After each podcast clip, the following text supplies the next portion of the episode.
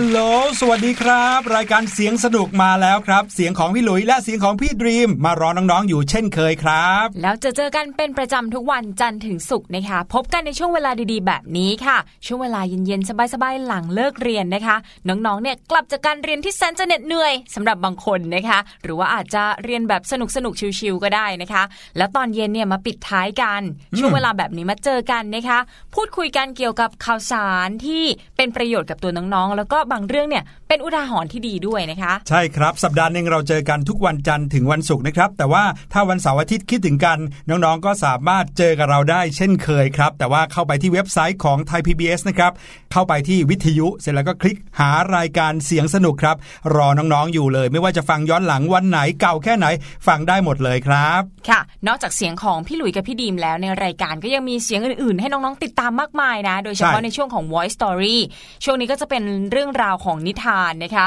มีสัตว์ต่างๆ มาเป็นตัวละครหลักๆ เลยนะ พี่ดีมชื่นชอบมากหลายเรื่อง วันนี้ก็มีให้ติดตามกันอีกเช่นเคยนะคะ แต่ว่าก่อนที่จะไปติดตามเรื่องราวของนิทานครับวันนี้ก็ยังมีเรื่องราวที่เกี่ยวกับข่าวสารนี่ในช่วงเสียงจากข่าวมาฝากกันเหมือนเดิมนะคะ เด็กยุคนี้จะต้องแบบฟังข่าวกันเยอะๆนะใช่เพื่อจะค่ะได้รู้เรื่องราวข่าวสารความเป็นมาเป็นไปของโลกใบนี้ โดยเฉพาะอย่างยิ่งเนี่ยในรายการเสียงสนุกของเราเนี่ยไปสรรหาข่าวจากต่างประเทศมาบ่อยๆนะครับแล้วก็ข่าวจากต่างประเทศอะทำให้เรารู้ด้วยว่าในบ้านเราเนี่ยนะปกติแล้วเขาสนใจเรื่องนี้เรื่องนี้กันใช่ไหมเราเปิดทีวีเราก็เจอข่าว แต่ว่าในต่างประเทศเขามีข่าวอะไรที่น่าสนใจ หรือสิ่งที่คนเขาคิดเขาทำกัน หรือว่ามีอะไรที่โอ้โหน่ามหัศจรรย์เกิดขึ้นในต่างประเทศเราก็จะไปหาข่าวเหล่านั้นมาฝากน้องๆ แบบนี้ทุกๆวันเหมือนกันครับซึ่งข่าวในวันนี้นะคะเขาพูดถึงเรื่องของการ์ดอวยพรค่ะพี่หลุยใช่การ์ดอวยพรเนี่ยปกติเราจะได้รับกันเยอะๆเลยก็คือช่วงปีใหม่อืมคริสต์มาสก็มีบ้างสำหรับบางบ้านนะคะวันเกิดวันเกิดโอ้โหย เมื่อเดือนที่แล้ววันเกิดพี่ดีมค่ะ ไม่ได้สักใบเลยค่ะพี่หลุยอ้าวเพราะว่าคนสมัยเนี้ยเขานิยมส่งข้อความอวยพรกันทาง โทรศัพท์มือถืออออัอันนี้ก็น้อยลงแล้วนะ ส่งทางข้อความเนี่ยน้อยลงแล้วครับแต่ว่าที่ฮิตมากๆเลยจะส่งทาง กล่องแชทใน Facebook มากที่สุดนะคะใช่แล้วเดี๋ยวนี้นะใน Facebook เขาก็มีการแบบว่าเออพอรู้ว่าเป็นวันเกิดของคนคนนี้นะเขาจะทำเหมือนเป็นการ์ดวันเกิดให้เลยโอ้โหส่งกันทาง Facebook เลยนะครับ แต่ว่าน้องๆครับมีอีกหนึ่งช่องทางที่จะทำให้เราได้รับการ์ดแต่ว่าส่วนใหญ่แล้วคนก็ไม่ค่อยอยากจะได้ช่องทางนี้สักเท่าไหร่นะครับอืมก็คือเวลาที่เราป่วยนั่นเอง น้องๆครับ เวลาที่น้องๆเอ่อป่วยไม่สบายอยู่บ้านเนี่ยน้องๆรู้สึกยังไงกันบ้าง พี่ดีมนะครับ เวลาที่ไม่ได้ไปโรงเรียนเนี่ยรู้สึกยังไงฮะแฮปปี้มากเลยค่ะเอ้ยเอ้ยไม่ใช่ค่ะ พี่ดิมก็คงจะเบื่อเบื่อๆเซ็งๆนะคะเพราะว่าพี่ดิมอะชอบการไปเจอเพื่อนๆมาก ๆเลย เวลาที่ไม่ได้ไปโรงเรียนหรือว่าไม่ได้เล่นกับเพื่อนๆนะโอ้โห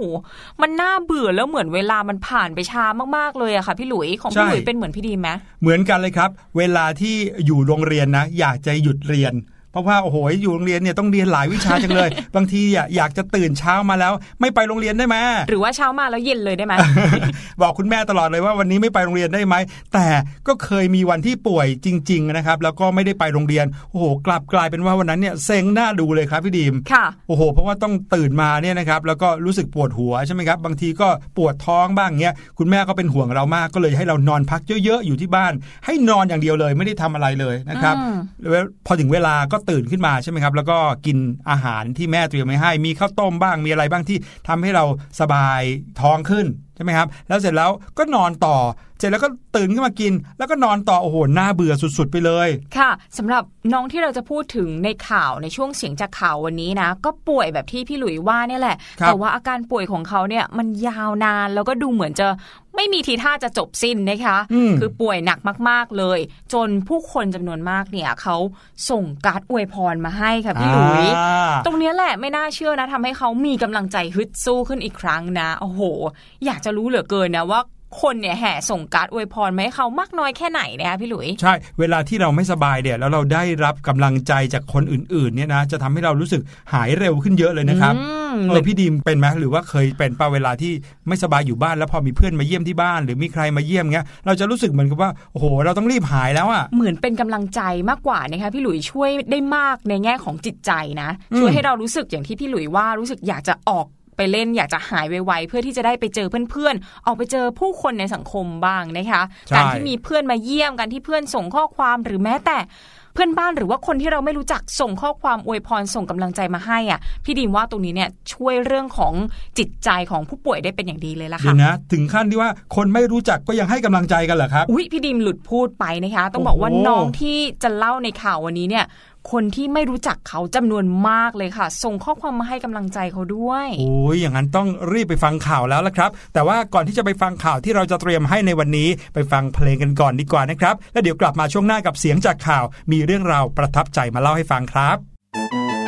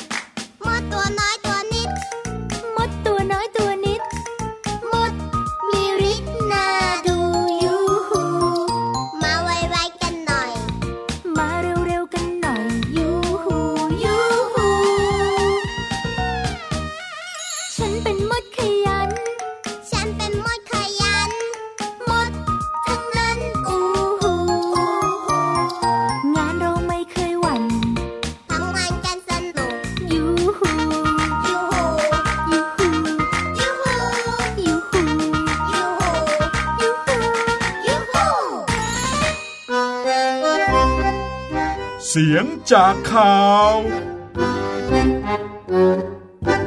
กลับเข้าสู่รายการเสียงสนุกนะครับ และช่วงนี้ช่วงแรกของรายการเราแน่นอนไปฟังข่าวกันนะครับ ในช่วงเสียงจากข่าวเมื่อกี้นี้เกริ่นไว้ยาวเลยนะครับ ว่าข่าวที่จะเล่าในวันนี้เนี่ยเป็นเรื่องราวของเด็กคนหนึ่งนะครับ เป็นน้องที่น่ารักมาก ซึ่งเขาก็เป็นโรคนะครับ แล้วก็เจ็บป่วยจนทำให้มีคนเนี่ยมาให้กำลังใจเขา แต่เรื่องที่ทำให้ต้องเป็นข่าวเนี่ยก็เป็นเพราะว่าเรื่องราวก็คือมีคนให้กำลังใจเขาเนี่ยเยอะมากๆเลย แล้วมาจากหลั่งไหลทั่วสารทิศเลย ค่ะ เรื่องราวนี้นะคะน้องๆ เป็นเรื่องราวของเด็กผู้ชายอายุ 13 ปีที่ชื่อว่าน้องไรส์ค่ะ น้องไรส์เนี่ยเขาอาศัยอยู่ที่เมืองโบลตันเขตแลงคาเชียร์ประเทศอังกฤษนะคะครับน้องไรส์เนี่ยถ้าเทียบกับเด็กไทยก็น่าจะอยู่ชั้นประมาณป .6 หรือว่าม .1 นะคะพี่หลุยอายุ 13 ปีเอง ใช่ใช่ความจริงช่วงเวลานี้เนี่ยสนุกมากเลยนะโอ้บางโหคนมีอยากอะไรไปโรงเรียนทุให้กวันทำเยอะมีเพื่อนเยอะนะครับใช่แล้วก็กำลังเล่นแล้วสนุกเพราะว่ามีกำลังมีแรงให้เล่นมากมายเลย โดยเฉพาะยิ่งเป็นเด็กผู้ชายด้วยนะโอ้โหวิ่งเล่นผจญภัยสุดใช่แล้วแหละค่ะพี่หลุยแต่ปรากฏว่าน้องไลส์คนนี้โชคร้าย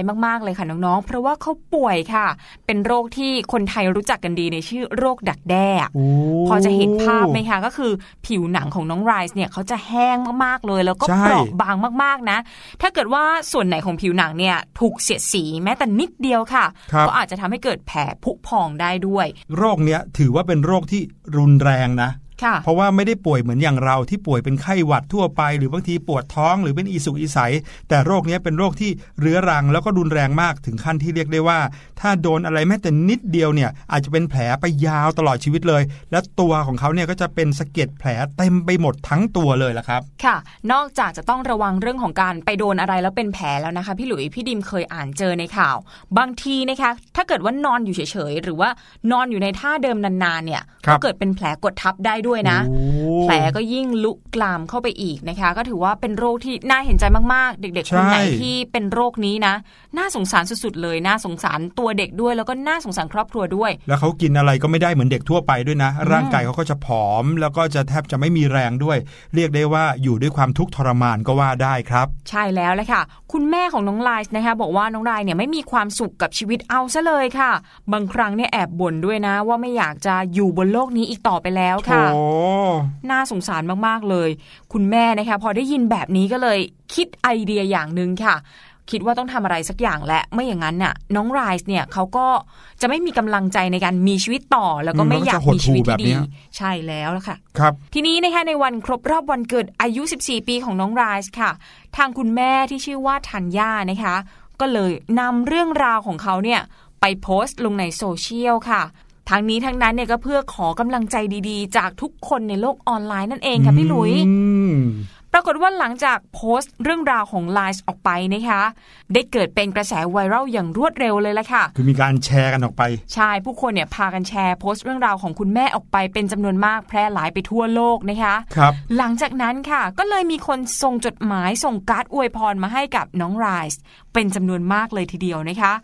เป็นจำนวนมากกว่า 30,000 ฉบับเลยแหละค่ะพี่หลุยโอ้โหคนจากทั่วโลกเลยนะสามหมื่นคนโอ้โหเยอะมากๆเลยครับ ลองคิดดูสิคะว่าถ้าเกิดว่าเราเปิดประตูหน้าบ้านไป แล้วก็รับจดหมายนะจำนวนอาจจะไม่มาพร้อมกันสามหมื่นฉบับ แต่ว่าค่อยๆ ทยอยมาเรื่อยๆเรื่อยๆพอนับรวมกันได้สามหมื่นฉบับ มันคงจะเต็มบ้านหน้าเต็มดูเลยบ้านนะคะไปพี่หเลลุยยครับ นอกจากตัวกระดาษที่เต็มบ้านนะพอแกะข้อความออกอ่านเนี่ยพี่ดิมเชื่อว่าน้องไรส์กับคุณแม่เนี่ยจะต้องมีกำลังใจในการใช้ชีวิตต่อมากๆเลยนะคะครับเพราะว่าข้อความที่เข้ามาเนี่ยก็ล้วนแต่เป็นข้อความดีๆ เป็นข้อความให้กำลังใจทั้งนั้นเลยค่ะอืมทางคุณแม่ของน้องไรส์นะคะก็บอกว่า นี่มันบ้ามากๆเลยนะ รถไปรษณีย์เนี่ยมาส่งที่บ้านของเราพร้อมกับจดหมายมากมาย ทั้งหมดนี้เนี่ยจ่าหน้าซองถึงไรส์นอกจากนี้นะ ยังมีคนแวะเวียนมาหาที่บ้านอีกด้วยค่ะโอ้คุณแม่บอกว่าไม่รู้ว่าผลที่เกิดขึ้นนี้เนี่ยมันจะดีมากน้อยแค่ไหนนะ แต่ว่าหลังจากที่มีจดหมายจำนวนมากส่งมาที่บ้าน ไรส์ที่อยู่ที่บ้านอยู่แล้วเนี่ยเขาก็เปิดการ์ดอ่านทุกอันเลยแหละค่ะพี่ลุย โอ้โห อย่างนี้ถ้าอ่านแค่วันละสักสิบฉบับเนี่ยนะครับ ก็ต้องใช้เวลาถึง 10 ปีเลยนะ ถึงจะ10อ่านหมด แต่นี่เขาคงจะอ่านได้วันหนึ่งมากกว่านั้นเนาะใช่แล้วเลยค่ะ และนอกจากน้องไรส์จะนั่งอ่านคนเดียว เพื่อนๆของน้องไรส์ก็กลัวว่าน้องไรส์จะเหงานะคะพี่หลุยเขาก็เลยมาช่วยแกะจดหมายแล้วก็ ช่วยกันนั่งอ่านทีละอันทีละอันทีละฉบับทีละฉบับค่ะ ซึ่งก็ดูเหมือนว่าเป็นกิจกรรมที่ทำให้ไรส์กับเพื่อนๆเนี่ยมีความสุขมาก ๆ เลยนะคะ ที่ได้รับข้อความดีๆ จากผู้คนทั่วโลกแบบนี้โอ้ยฟังตอนแรกนึกว่าเรื่องนี้จะเศร้านะ แต่ฟังไปฟังมาก็เริ่มรู้สึกอบอุ่นยังไงก็ไม่รู้ครับพี่ดีม ใช่แล้วแหละค่ะ เรื่องราวยังไม่จบเท่านั้นนะคะพี่หลุย เพราะว่าหลังจากที่เรื่องราวของไรส์เนี่ยเผยแพร่ไปทางโลกออนไลน์ค่ะ ปรากฏว่าองค์กรต่างๆนะคะก็ยื่นมือกันให้ความช่วยเหลือ เพื่อมอบความสุขให้กับไรส์นะคะหนึ่งในนั้นเนี่ยคือสโมสรฟุตบอลโบลตันวันเดอเรอร์สค่ะ ก็เป็นสโมสรที่อยู่ในเมืองของเขานั่นเองนะคะครับทางสโมสรฟุตบอลนี้เนี่ยได้เชิญให้ไรส์ไปเป็นมาสคอตให้กับทีมด้วยโอ้ไรส์เนี่ยก็ยอมเป็นนะคะ แต่ว่าออกจะอิดออดนิดนึง เพราะว่าความจริงแล้วเนี่ยเขาเป็นแฟนบอลทีมริเวอร์พูลมากกว่าค่ะ ครับผมสุดท้ายนะคะคุณแม่ก็บอกว่าเรื่องราวของไลส์เนี่ยได้รับความสนใจไปทั่วโลก ก็มีจดหมายส่งมาให้รายทั้งจากชิลี กาตาร์อเมริกาแล้วก็ที่อื่นๆอีกมากมายเลยนะคะ คุณแม่เนี่ยก็เลยฝากขอบคุณทุกคน แล้วก็บอกได้ว่าช่วงเวลาเหล่านี้เนี่ยมันเป็นช่วงเวลาที่มีค่าเหลือเกิน ฉันและไรส์รู้สึกอิ่มเอมใจมาก เรานั่งอ่านจดหมายด้วยกันทุกวัน มันช่างมีความสุขเหลือเกิน โอ้โหจบแบบซึ้งปรบมามือ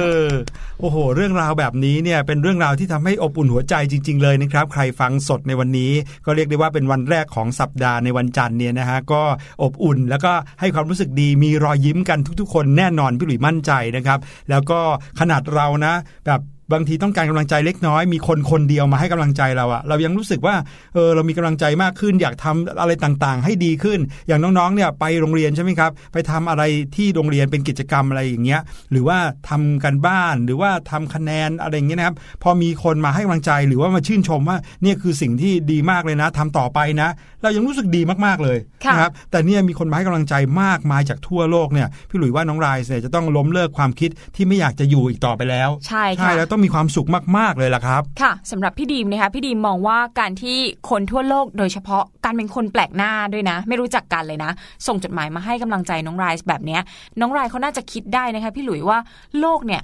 มันน่าอยู่จริงอืมๆแล้วก็มีคนที่ เขาน่าจะอยากทำความรู้จักเพิ่มเติมนะ ถ้าเกิดเขาได้มีชีวิตต่อไปเนี่ยเขาอาจจะได้ทำความรู้จักคนที่ส่งกำลังใจมาให้เขาในอนาคตด้วยก็ได้ใช่เขาว่ากันว่าเนี่ยนะฮะกำลังใจเนี่ยเป็นสิ่งสำคัญที่สุดเลยนะครับ เพราะว่าจะนำไปซึ่งความคิดที่จะทำให้เราไปทำอะไรหรือว่าเป็นอะไรก็ได้ ความคิดที่เกิดขึ้นจากแม้แต่จะอยู่ในช่วงเวลาที่โลก ร้ายมาคุกคามแบบนี้เนี่ย แต่ถ้าเกิดว่าความคิดของน้องไรส์ไปในทางที่ดี แล้วก็มีความรู้สึกว่าจะต้องหายแน่นอนค่ะอยากหายสุดๆอะไรเงี้ย ไม่แน่ก็อาจจะทำให้ โรคร้ายนี้หายไปได้จริง ๆ ก็ได้อืมอืมกำลังใจอันนี้ก็ดีไว้ก่อนนะ ใช่ครับก็เป็นกำลังใจให้กับทุกๆคนที่อาจจะต้องเจอกับเรื่องร้ายๆอยู่ในช่วงนี้หลายๆ คนโอ้โหไม่สบายอดไปเล่นกับเพื่อนที่โรงเรียน หรือว่าหลาย ๆ คนต้องเจอกับเรื่องผิดหวังนะครับให้พี่หลุยแล้วก็พี่ดีมเป็นกำลังใจให้กับน้องๆก็แล้วกันนะครับ ว่ายังมีเรื่องราวดีๆ รอเราอยู่ในวันข้างหน้าแน่นอนครับค่ะ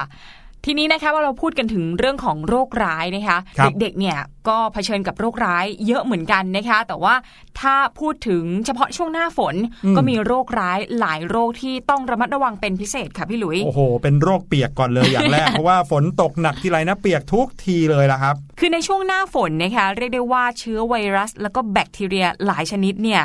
ล้วนแต่เป็นต้นเหตุให้เกิดโรคต่างๆ มากมาย โดยเฉพาะในเด็กนะคะครับที่จะมีความเสี่ยงเกิดโรคได้สูงมาก เพราะว่า ระบบภูมิต้านทานในร่างกายเนี่ยยังไม่ค่อยจะแข็งแรงใช่ก็นำมาสู่การติดเชื้อแล้วก็เกิดโรคต่างๆค่ะ อย่างโรคยอดฮิตในช่วงหน้าฝนนะคะก็อย่างเช่นนี่เลย โรคไข้หวัดใหญ่ค่ะพี่หลุยอืมโรคไข้หวัดใหญ่เนี่ยพบได้บ่อยในคนทุกเพศทุกวัยเลยนะ แล้วก็พบได้เกือบทั้งปี เพราะว่าไทยเนี่ยอยู่ในเขตร้อนชื้น แต่ว่าจะเป็นมากๆเลยก็คือในช่วงฤดูฝนค่ะ ซึ่งบางปีเนี่ยถึงขั้นพบเป็นโรคระบาดเลยนะคะ อาการเนี่ยเริ่มแรกก็จะเป็นตัวร้อนสัก 2-3 วัน โดยไม่มีอาการอย่างอื่นชัดเจนว่าเป็นไข้หวัดใหญ่ครับซึ่งบางครั้งก็อาจจะทำให้คุณหมอเนี่ยวินิจฉัยผิดพลาดได้ค่ะ ใช่ปกติแล้วเนี่ยถ้าเกิดว่าใครเป็นไข้หวัดใหญ่นะ นอกจากตัวร้อนจะมีอาการอ่อนเพลียสุดๆเลย ไม่มีแรงแขนไม่มีแรงขาเลยนะครับอันนี้เท่าเท่าที่เคยเจอมานะ แต่ว่าต้องบอกก่อนเลยว่าไข้หวัดใหญ่เนี่ยร้ายแรงกว่าไข้หวัดเยอะเลยครับเพราะว่าไข้หวัดใหญ่นะครับเขาแตกต่างจากไข้หวัดธรรมดาตรงที่ เป็นสาเหตุที่ทำให้เกิดโรคแทรกซ้อนอีกเยอะ แล้วก็อาจจะเป็นอันตรายถึงชีวิตได้เลยนะครับ เด็กๆอาจจะมีไข้ ปวดหัว ปวดเมื่อยไปตามตัวแล้วก็กล้ามเนื้อนะครับ บางคนไอหรือว่าเจ็บคอด้วยนะครับ ซึ่งถ้าเกิดว่าน้องคนไหนอายุน้อยกว่า 5 ขวบ หรือว่าเป็นคุณปู่คุณย่าคุณตาคุณยายที่อายุเกิน 60 ปีขึ้นไปนะครับ โอ้โห อาจจะมีโอกาสเสี่ยงแล้วก็มีอาการรุนแรงมากกว่าคนอื่นๆเขาด้วยนะครัค่ะบ ในไทยเนี่ยพบไข้หวัดสายพันธุ์ใหม่นะครับอย่างต่อเนื่อง ไม่ว่าจะเป็นไข้หวัดนก ไข้หวัดใหญ่ 2009 ไข้หวัดใหญ่ 2015 นะครับที่ผ่านมา โดยเฉพาะชนิดหลังเนี่ยคุณพ่อคุณแม่มักกังวล แล้วก็กลัวว่าจะเกิดกับลูกนะครับซึ่งเป็นเพียงโรคที่กลายพันธุ์มาจากเชื้อโรคไวรัสไข้หวัดใหญ่ตามฤดูกาลทั่วไป เพียงแต่ว่า เชื้อเนี่ยมาจากสัตว์ครับ เช่นมาจากนก มาจากหมู หลาย ๆ คนก็อาจจะเคยได้ยินมาก่อน ดังนั้นเนี่ยความรุนแรงของโรคก็จะไม่ต่างกันมากนัก แต่ว่าอาจจะติดเร็วกว่าเท่านั้นเอง เนื่องจากว่าร่างกายของคนนั้นไม่เคยมีภูมิคุ้มกันต่อโรคพวกนี้มาก่อน ก็เลยทำให้ติดแล้วก็เป็นกันง่ายนะครับ แต่พอวันเวลาผ่านไป พอทางสาธารณสุขเขารู้เขาก็จะมีการคิดค้นไวรัส ที่จะต่อต้านเชื้อไวรัสนี้ขึ้นมาได้นะครับ แต่ทางที่ดีก็อย่าให้ติดจะดีที่สุดนะครับค่ะการฉีดวัคซีนป้องกันโรคไข้หวัดใหญ่ก็ควรจะฉีดประมาณ1-2 เดือนก่อนฤดูการระบาดของโรคในทุกๆ ปีนะครับ เช่น ปกติแล้วเนี่ยหน้าฝนเขาคนจะเริ่มเป็นไข้หวัดใหญ่กันเยอะใช่ไหมครับ หน้าฝนจะเริ่มประมาณเดือนพฤษภาคมใช่ไหมครับ ก็ประมาณสักมีนาคมหรือเมษายนก็เริ่มฉีดวัคซีนป้องกันไข้หวัดใหญ่เอาไว้ได้แล้วนะครับ หรือบางทีเข้ามาในฤดูฝนแล้วค่อยฉีดก็ยังได้นะครับ อย่างน้อยที่สุดก็ยังช่วยป้องกันได้ในระดับหนึ่งนะฮะ แล้วก็สามารถฉีดได้ตั้งแต่น้องๆ ที่อายุ 6 เดือนขึ้นไปเลยนะครับ เพราะฉะนั้นใครที่ยังแบเบาะอยู่ก็ฉีดได้เหมือนกัน การป้องกันที่ดีที่สุดก็คือ ใครที่ป่วยก็พยายามหลีกเลี่ยง ไม่ให้เชื้อเนี่ยแพร่กระจายไปสู่คนอื่นนะครับ รวมถึงการใส่หน้ากากล้างมือ แล้วก็ทานอาหารที่ถูกสุขอนามัย อันนี้จะเป็นการป้องกันโรคไข้หวัดใหญ่ที่เกิดขึ้นได้เป็นอย่างดีเลยล่ะครับ อีกโรคหนึ่งนะคะที่น่ากังวลไม่แพ้กันช่วงที่ผ่านมาเนี่ยมีข่าวการระบาดอยู่บ่อยครั้งด้วยในประเทศไทยนะคะ ก็คือโรคมือเท้าปากค่ะโอ้อันนี้เด็กๆ เป็นกันเยอะเลยโดยเฉพาะในต่างจังหวัดนะ ใช่ค่ะ โรคมือเท้าปากเนี่ยเกิดจากเชื้อไวรัสนะคะ พบได้ปราบปรายตลอดทั้งปีเลยแต่ว่าพบมากสุดๆ ก็ในช่วงหน้าฝนเนี่ยแหละค่ะ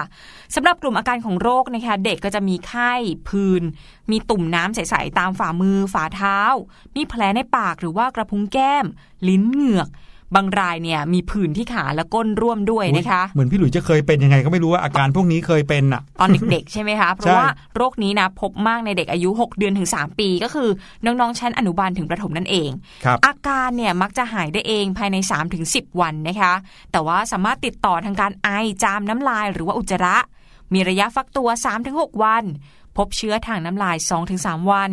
ก่อนมีอาการจนถึง 1-2 สัปดาห์ หลังมีอาการค่ะ คือถ้าเป็นแล้วนะคะเด็กบางคนเนี่ยจะกินข้าวหรือว่าน้ำไม่ค่อยได้ เพราะว่าเจ็บปากมาก แม้แต่น้ำลายเนี่ยบางคนก็กลืนไม่ได้เลยนะคะเจ็บทำให้สุดท้ายเนี่ยเกิดเป็นภาวะขาดน้ำดังนั้นเนี่ยคุณพ่อคุณแม่ต้องคอยสังเกตดูอย่าปล่อยให้น้องๆมีไข้สูงเกินไป เพราะว่าอาจจะทำให้ชักได้ด้วย หลังจากนั้นก็อาจจะมีภาวะแทรกซ้อนตามมาค่ะ โดยเฉพาะในเด็กอายุต่ำกว่า 5 ปี อาการแทรกซ้อนนะก็อย่างเช่น สมองอักเสบ เยื่อหุ้มสมองอักเสบล้วนแต่เป็นอาการที่น่ากลัวทั้งนั้นเลยนะคะครับเพราะฉะนั้นถ้าเกิดมีอาการอะไรผิดปกติ ก็ต้องรีบไปพบแพทย์โดยเร็วค่ะสำหรับการป้องกันนะคะคุณพ่อคุณแม่ก็ควรดูแลน้องๆ เรื่องอาหารน้ำดื่ม และถ้าไม่จำเป็นก็ไม่ควรไปอยู่ในสถานที่ที่แออัดและควรจะมีกระติกน้ำหรือว่าแก้วน้ำส่วนตัวให้เด็ก ๆ ไปกินที่โรงเรียนด้วยอ่าอันนี้ส่วนใหญ่มีกันอยู่แล้วนะ ใช่แต่ค่ะก็ต้องล้างให้สะอาดเหมือนกันเวลาจะใช้ในแต่ละวันนะครับ ค่ะ แต่ว่าไม่ใช่ว่ามีประจำตัวกันแล้วไปป้อนให้เพื่อนกินอย่างนั้นก็ไม่ได้นะคะครับนอกจากนี้นะคะก็ควรที่จะปลูกฝังแล้วก็ฝึกให้เด็กๆเนี่ยใช้ช้อนกลางขณะรับประทานอาหารทุกครั้ง ไม่ว่าจะเป็นที่โรงเรียนหรือว่าที่บ้านก็ตามค่ะ ใช่แล้วครับ แล้วก็โรคที่ 3 โรคยอดฮิตนะครับก็คือโรคไข้เลือดออกนะครับ เป็นกันเยอะเลยในฤดูฝน โรคไข้เลือดออกเนี่ยเป็นโรคที่มียุงลาย เป็นผ่านำโรคครับ มีโอกาสเป็นได้ทั้งเด็กแล้วก็ผู้ใหญ่เลย ไม่ว่าจะอยู่ในกรุงเทพหรือว่าต่างจังหวัดด้วยนะครับ ถ้าได้รับเชื้อแล้วก็จะมีไข้สูงเกิน 3 วันขึ้นไปครับตา หน้าเนี่ยก็จะเริ่มแดง มีความรู้สึกอ่อนเพลียแล้วก็ปวดท้องด้วย โรคนี้นะครับเขาบอกว่าระบาดได้ทั้งปี แต่ว่าก็จะหนักหน่อยในฤดูฝนครับ เพราะว่าโอกาสที่น้ำจะขังเนี่ยก็จะมีมากกว่าแป๊บๆฝนตกน้ำขัง ฝนตกน้ำขังอีกแล้วนะครับ เพราะฉะนั้นอาการที่สงสัยเลยว่าเราอาจจะเป็นโรคไข้เลือดออกก็คือมีไข้สูง กินยาลดไข้เท่าไหร่ก็ไม่ได้ผลนะครับไข้ไม่ยอมลดสักที ปวดหัวปวดกระบอกตา หรือว่าปวดเมื่อยตามตัว อาการตาแดงหน้าแดงปากแดงอุ้ยคล้ายๆ กับโรคไข้หวัดใหญ่เหมือนกันนะครับ นอกจากนี้นะครับยังส่งผลให้เกิดภาวะที่เกี่ยวกับตับด้วยนะ ตับจะอักเสบทำให้คนไข้นั้นมีอาการปวดท้องครับ โดยเฉพาะตรงบริเวณชายโครงด้านขวา ด้านขวาคือด้านไหนเนี่ย อ๋อ ก็เป็นตำแหน่งของตับนั่นเองแหละครับ นั่นเพราะว่าตัวตับนั้นโตขึ้น แล้วขณะเดียวกันก็จะมีอาการที่อาเจียนร่วมด้วยครับ มีภาวะขาดน้ำซึ่งอาการแบบนี้นะฮะถ้ามาพบแพทย์ได้ทันก็จะคาดการได้ว่า มีอาการที่ตรงกับไข้เลือดออกนะครับแล้วก็แพทย์ก็จะทำการตรวจสอบต่อไป เช่น เขาอาจจะรัดแขนที่ความดันระดับหนึ่งเพื่อดูจุดที่มีเลือดออกว่าเกิดขึ้นได้หรือเปล่าอะไรแบบนี้นะครับแน่นอนการป้องกันที่ดีที่สุดก็คือ อย่าให้ยุงกัดครับแล้วก็อย่าให้ยุงเกิดด้วยนะครับด้วยการกำจัดแหล่งเพาะพันธุ์ยุงลายให้หมดสิ้นเลย อันนี้หลาย ๆ บ้านน่าจะ ทำกันอยู่แล้ว เช่นว่าอย่าไปทำให้มีน้ำขังเนาะบางทีในยางรถยนต์ในฝาของภาชนะอะไรที่เปิดค้างไว้ อะไรก็ตามที่ทำให้น้ำไปขังได้เนี่ยยุงจะมาไข่ได้นะครับแล้วเมื่อยุงมาไข่ก็จะเกิด เป็นพาหะนำโรคของเราแน่นอนเหมือนเพิ่มจำนวนยุงลายในบ้านนั่นเองนะครับแล้วก็อย่ารอให้เกิดอาการรุนแรงก่อนแล้วถึงไปพบคุณหมอนะครับ เช่น ไข้สูงเกินไปมาก หรือว่าเกือบจะช็อกแล้ว หรือว่ามีปัญหาเลือดออกง่ายอะไรอย่างเงี้ยนะครับ ต้องรีบไปพบแพทย์ทันที อย่าปล่อยให้เป็นเยอะนะครับ อันนี้ก็เป็นสิ่งที่ต้องบอกเลยว่าน่ากลัวเหมือนกันนะครับกับเรื่องราวของโรคภัยไข้เจ็บที่อยู่ในฤดูฝนครับ ค่ะ จริงๆก็ยังมีอีกหลายโรคที่น่าเป็นห่วงนะคะอย่างโรคอิสุกอิสัยหรือว่าโรคท้องเสียหรือว่าอุจจาระร่วงนะคะอืมอันนี้เดี๋ยวมีโอเป็นเยอะกาด้วสยเดี๋ยวมีโอกาสค่อยนำเสนอเรื่องราวของสองโรคนี้ต่อไปนะคะ เดี๋ยวเราจะพักกันสักครู่ดีกว่าน้องๆรู้จักโรคในช่วงหน้าฝนกันหลายโรคแล้วนะคะ พักฟังเพลงกันอีกแป๊บเดียวค่ะ แล้วช่วงหน้ากลับมาเจอกันในช่วง Voice Story ค่ะ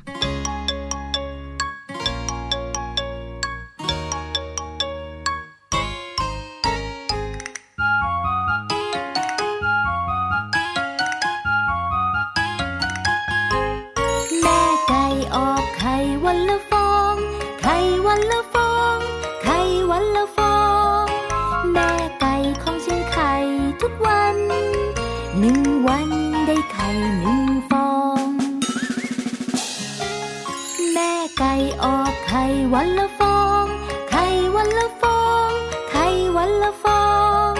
แม่ไก่ของฉันไข่ทุกวัน สองวันได้ไข่สองฟอง แม่ไก่ออกไข่วันละฟอง ไข่วันละฟอง ไข่วันละฟอง แม่ไก่ของฉันไข่ทุกวัน สามวันได้ไข่สามฟอง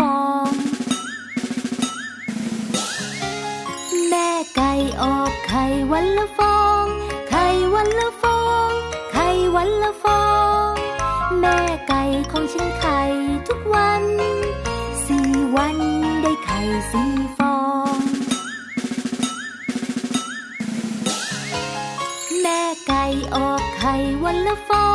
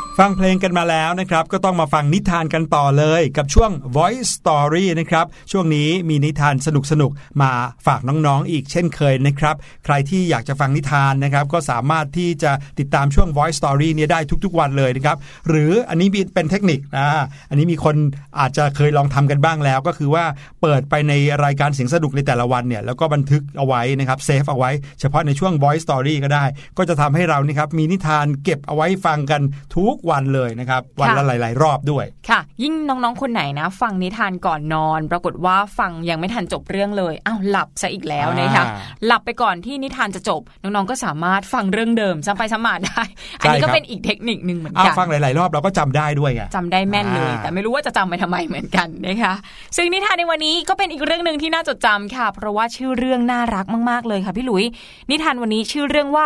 ได้เวลากอดกันแล้วจ้ะ โอ้โห มาเลยพี่หลุยอ้าแขนเรียบร้อยแล้ว เข้ามาได้เลยนะครับ เป็นเรื่องราวน่ารักน่ารักนะคะของแม่กระต่ายกับลูกกระต่ายที่เขาทำกิจกรรมน่ารักน่ารักร่วมกันมากมายเลย แต่ว่าจะมีกิจกรรมอะไรบ้าง และเกี่ยวข้องกับการกอดยังไง ไปฟังกันเลยค่ะ ช่วงของ White Story ส สวัสดีค่ะน้องๆ มาถึงช่วงเวลาของ Voice Story กันแล้วล่ะค่ะ วันนี้มีนิทานสนุกๆ มาฝากน้องๆ ค่ะ มีชื่อเรื่องว่า ได้เวลากอดกันแล้วนะ แปลโดยน้านกฮูกค่ะ เป็นหนังสือของสำนักพิมพ์ Plan for Kids ค่ะ เรื่องราวจะเป็นอย่างไรนั้นไปติดตามกันค่ะ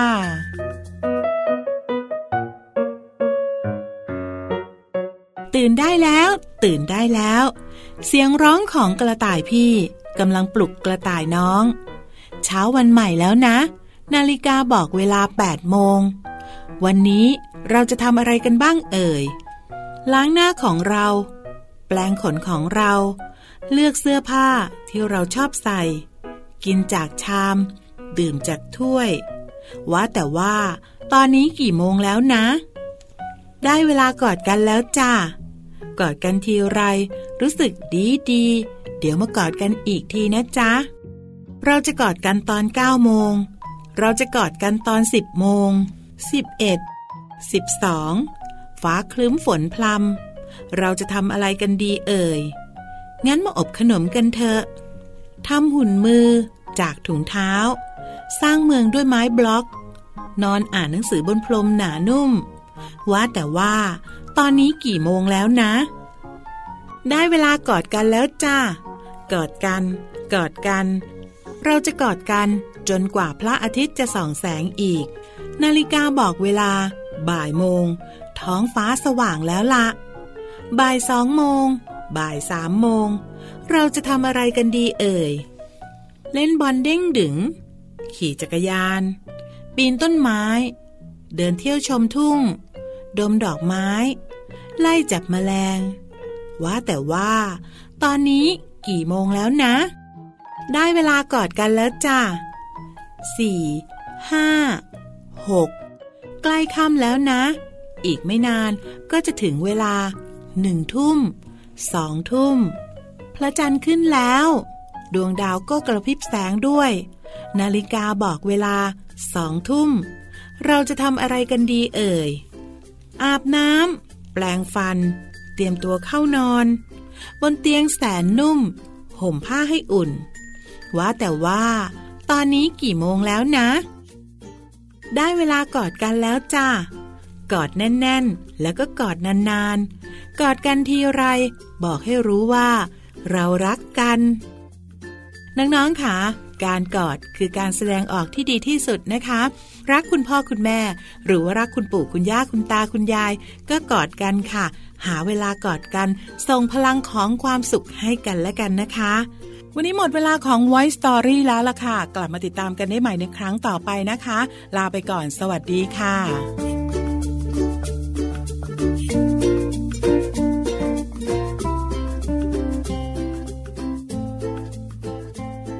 โอ้โห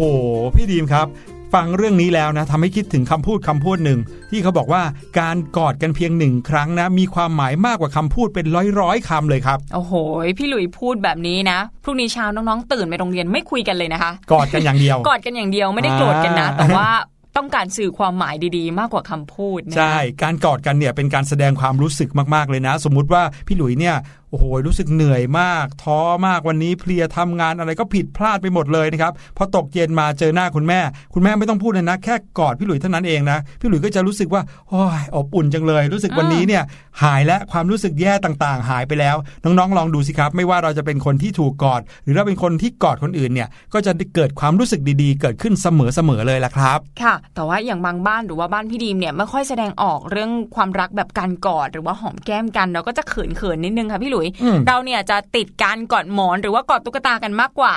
แต่ว่าพอได้ลองกอด แม่หรือว่าลองกอดเพื่อนที่เป็นคนจริง ๆ นะ ให้อีกความรู้สึกหนึ่งเลยนะคะพี่หลุใช่ยยังไงน้องๆ ลองดูลองใช้วิธีนี้ดูถ้าเขินก็เริ่มจากเพื่อนก่อน แล้วค่อยขยับเข้าไปเป็นคนในครอบครัวเป็นพี่หรือว่าคุณพ่อคุณแม่ด้วยก็ได้นะใช่คะแต่ถ้าเกิดว่าคนที่ไม่ค่อยสนิทกันต้องขออนุญาตเขาก่อนนะไม่ใช่วิ่งไปกอดเขาเลยนะครับนี่ก็ผมเป็นเรื่องราวดีๆ น่ารักน่ารักในช่วง Voice Story วันนี้นะคะ เราพักกันอีกครู่เดียวค่ะช่วงหน้าช่วงสุดท้ายของรายการ วันนี้มีเรื่องราวของวิทยาศาสตร์ สนุกๆให้น้องๆติดตามกันอีกเช่นเคยค่ะ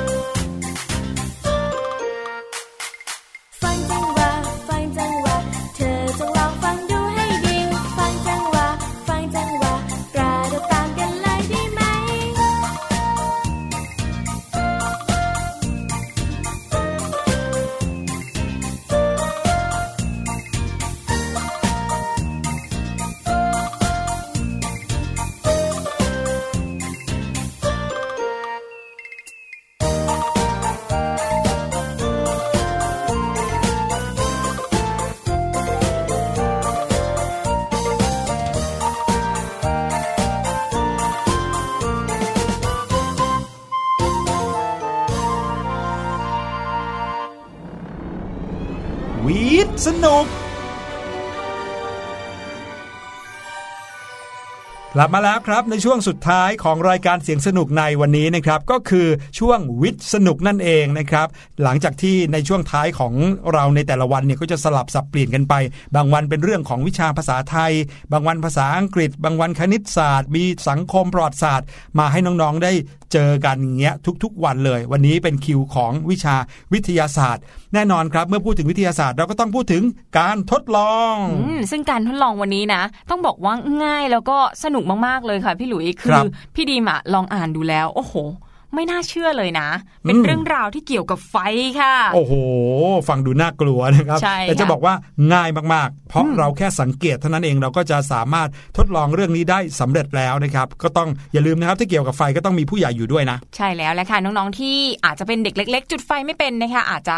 ขอให้พี่ๆหรือว่าคุณพ่อคุณแม่ช่วยทำการทดลองนี้ก็ได้นะคะหรือว่าจะลองฟังดูก่อนแล้วลองไปสังเกตดูทีหลังก็ได้ค่ะ ใช่ซึ่งครับ การทดลองในวันนี้นะคะมีชื่อว่า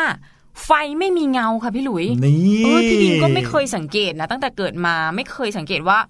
ไฟเนี่ยมันมีเงาหรือว่าไม่มีเงานะคะอ้าวแต่ว่าถ้าเกิดว่าเป็นคนเนี่ยจะมีเงาใช่ไหมมีเงาอยู่แล้วสมมติว่าน้องๆ หรือพี่ดีมเนี่ยเดินไปไหนที่มีแสงไฟใช่ไหมครับ แล้วพอเวลาที่เราเนี่ยเอาตัวเราไปบังแสงไฟไว้ ก็จะเกิดเงาขึ้น บางคนเนี่ย เล่นกับเงาเลยนะอ่าเล่นที่เหมือนว่าทำมือให้เป็นเป็นรูนปกนก รูปหมารูปอะไรเงี้ย ก็จะทำให้เห็นได้ว่า เออ ถ้าเกิดว่ามีวัตถุอันนึงมาบังแสงเอาไว้นะครับ สิ่งที่เกิดขึ้นก็คือเงานะครับ เงาก็จะตกกระทบด้านหลังวัตถุนั้น เหมือนกับที่เกิดสุริยุปราคา หรือเกิดจันทรุปราคา นั่นก็เกิดจากเงาของดวงจันทร์ไปบังแสงจากดวงอาทิตย์ แล้วก็ส่งมาที่โลกนั่นเอง ค่ะ ซึ่งการทดลองที่ชื่อว่าไฟไม่มีเงานี้นะคะ อุปกรณ์เนี่ยง่ายมากเลย มีแค่ไม้ขีดไฟกับไฟฉายเท่านั้นเองค่ะอืมมาเริ่มต้นการทดลองกันเลยดีกว่านะคะ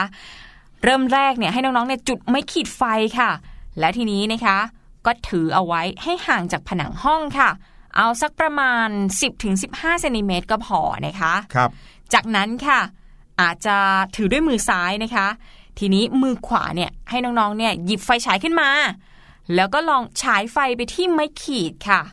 ทีนี้น้องๆค่อยๆสังเกตนะคะว่าน้องๆเนี่ยเห็นเงาของไฟที่อยู่บนไม้ขีดไฟหรือเปล่าอ่าสิ่งที่เราจะเห็นก็คือมือของเราแน่ๆแหละอะนะครับหนึ่งอย่างแล้วก็เห็นไม้ขีดที่เราถือเอาไว้ เป็นก้านขึ้นมาเลยอ่าแล้วก็หัวของไม้ขีดที่จะเป็นกลมๆนะครับแล้วก็โดนไฟเผา เราก็น่าจะเห็นไฟ เป็นเงาบนพื้นผนังด้วยใช่ไหมครับ แต่ความจริงแล้วเราไม่ได้เห็นไฟบนก้านไม้ขีดค่ะพี่หลุยเหรอ ใช่แล้วแหละค่ะ เพราะว่าไฟเนี่ยไม่มีเงานั่นเองนะคะอืมน้องๆเริ่มสงสัยใช่ไหมว่าทำไมไฟไม่มีเงา เขามีคำอธิบายไว้ด้วยค่ะ คือไฟเนี่ยไม่ได้มีลักษณะรูปทรงเหมือนกับวัสดุที่สามารถจับต้องได้นะ อ๋อ เราเอามือไปจับไฟไม่ได้อยู่ไม่ได้แล้วค่ะมีแต่ความร้อน ใช่แล้วล่ะค่ะ เราไม่สามารถที่จะจับไฟได้ เพราะว่ามันไม่มีรูปทรงที่แน่ชัดนั่นเองนะคะครับทีนี้ก็เลยทำให้แสงที่ส่องมาจากไฟฉายเนี่ยสามารถเดินทางผ่านไฟที่อยู่บนก้านไม้ขีดได้ด้วยค่ะ พอแสงจากไฟฉายเดินทางผ่านไฟที่อยู่บนก้านไม้ขีดได้โดยตรง ไม่ทะลุอะไรเลยนะคะ ทีนี้ก็เลยไม่มีเงาของไฟเกิดขึ้นนั่นเองค่ะ ครับผมไฟที่เราพูดถึงนี้คือเปลวไฟนะ เปลวไฟที่เกิดจากการเผาไหม้เนี่ย ถ้าเกิดว่าน้องๆไม่อยากจะถือไม้ขีดด้วยตัวเองนะครับพอหลังจากจุดไม้ขีดเสร็จแล้วลองเอาไปจุดไว้ที่เทียนก็ได้นะครับค่ะแล้วก็ตั้งเทียนเอาไว้หรือจะถือเทียนเอาไว้ก็อาจจะปลอดภัยมากกว่านะครับแล้วคราวนี้ก็ลองเอาไฟฉายเนี่ยส่องเข้าไปที่มือของเราที่ถือเทียนอยู่ แล้วดูซิว่าเงาที่เกิดบนผนังนั้นเนี่ยมีเงาของเปลวไฟนั้นอยู่ด้วยหรือเปล่าอ่าอันนี้พี่หลุยเนี่ยกับพี่ดีมเนี่ยยืนยันแล้วว่าไม่มีแต่น้องๆอาจจะลองไปทดลองเองได้ จะได้รู้ว่ามีหรือเปล่านะครับ ส่วนอีกการทดลองหนึ่งแถมดีกว่านะคะพี่หลุยครับ เป็นการทดลองที่ใช้อุปกรณ์นิดเดียวเหมือนกันค่ะอืมเป็นการทดลองที่ชื่อว่ากระดาษปากแก้วนะคะ อุปกรณ์เนี่ยก็มีแค่แก้วหนึ่งใบ น้ำเปล่าและกระดาษเท่านั้นเองค่ะ โอ้ยง่ายจังเลย ง่ายสุดๆเลย วิธีการทดลองนะคะ เริ่มจากใส่น้ำให้เต็มแก้ว จากนั้นเนี่ยให้นำกระดาษมาตัดเป็นรูปสี่เหลี่ยมจัตุรัสค่ะเอาให้ขนาดเนี่ยสามารถวางไว้บนขอบแก้วได้นะคะอ่าวางปิดปากแก้วได้เลย เอาแบบพอดีพอดีเลย ทีนี้นะคะ ก็ค่อยๆ คว่ำแก้วลงบนกระดาษที่เราเฮ้ยตัดเมื่อตะกี้เนี้แหละค่ะ คว่ำทำไมล่ะครับ น้ำก็หกหมดแล้วสิครับ ตอนแรกพี่ดีมก็คิดแบบนั้นนะคะพี่หลุย แต่ปรากฏว่าพอสังเกตให้ดีๆ เนี่ย กระดาษเนี่ยมันไปติดกับแก้วแล้วก็ไม่หล่นลงมานะคะพอกระดาษไม่หล่นลงมาทีนี้ น้ำเนี่ยก็ไม่ได้หกลงจากแก้วด้วยค่ะ โอ้โหจริงเหรอฮะ ใช่แล้วละค่ะสาเหตุเนี่ยก็เป็นเพราะว่ากระดาษที่เรานำมาปิดปากแก้วไว้เนี่ยทำให้เกิดแรงดัน ซึ่งภายในแก้วก็มีทั้งน้ำและอากาศอยู่ข้างในใช่ไหมคะ แต่ว่าอากาศที่อยู่ภายในแก้วเนี่ยมันมีน้อยกว่าอากาศที่อยู่นอกแก้วไงน้องๆ ลองนึกภาพตามดูนะครับทีนี้ก็เลยทำให้เกิดการดันกันทำให้กระดาษเนี่ยไม่ตกลงมานั่นเออ๋องความดันนะครับ แรงดันที่อยู่ ใต้แก้วที่อยู่นอกแก้วนี่นอกนะครับแก้วค่ะปรากฏว่าดันกระดาษเอาไว้นะครับ ซึ่งแรงดันที่อยู่ข้างในกระดาษอะมันมีน้อยกว่า สู้ไม่ได้ สู้ไม่ได้ก็เลยทำให้กระดาษยังคงติดอยู่ที่ปากแก้วนะครับอะย้ำการทดลองอีกทีนึงนะครับ น้องๆ ใส่น้ำลงไปให้เต็มแก้วเลยนะครับ เต็มให้ปริ่มปากแก้วเลยนะครับ เสร็จแล้วตัดกระดาษให้เป็นรูปสี่เหลี่ยม ที่จะสามารถปิดปากแก้วนั้นได้ครบได้ทั้งหมดนะครับแล้วเอามาแปะปิดเอาไว้ เสร็จแล้วเอามือเนะครับ ค่อยๆ พลิกแก้วนะครับ ให้แก้วนั้นคว่ำลง สิ่งที่เห็นก็คือกระดาษจะไม่หล่นลงมา แล้วน้ำจากแก้วที่คว่ำก็จะไม่หกลงมาด้วยอ่าอันนี้เฉลยไปก่อนนะครับ แต่ว่าน้องๆไปทดลองกันดูว่าเป็นอย่างนั้นจริงหรือเปล่านะครับพี่ดีมอธิบายไว้เมื่อกี้นี้แล้วก็เป็นเพราะว่าความดันที่อยู่นอกแก้วนั้นมากกว่าข้างในแก้ว ก็เลยดันกระดาษไม่ให้ตกลงมานั่นเองแหละครับ นี่ก็เป็นเรื่องราวการทดลองดีๆนะคะ เป็นการทดลองที่ใช้อุปกรณ์ง่ายมากเลย แล้วก็บางอย่างอย่างเช่น การทดลองเรื่องไฟไม่มีเงาเนี่ย น้องๆก็สามารถสังเกตได้นะ อย่างพี่ดีมนะพอฟังการทดลองนี้นะคะพี่หลุย ถ้าเกิดว่ามีงานวัดนะที่มีเทียนอันใหญ่ๆอะค่ะ พี่ดีมจะลองใช้ไฟฉายส่องดูนะคะ ว่าที่เทียนของวัดเนี่ย มมีเงาของไฟหรือเปล่าเอนะคะอเทียนพรรษาใหญ่เบ้อเริ่มเทิมเลยเนี่ยนะ จะมีเงาไหมนะ นี่ก็เป็นเรื่องราวดีๆ ที่เรานำมาฝากกันในรายการเสียงสนุกวันนี้นะคะ วันนี้ก็หมดเวลาแล้วค่ะ พี่หลุยส์กับพี่ดีมลาน้องๆไปก่อนแล้วเราพบกันใหม่ในวันพรุ่งนี้ สวัสดีค่ะ สวัสดีครับ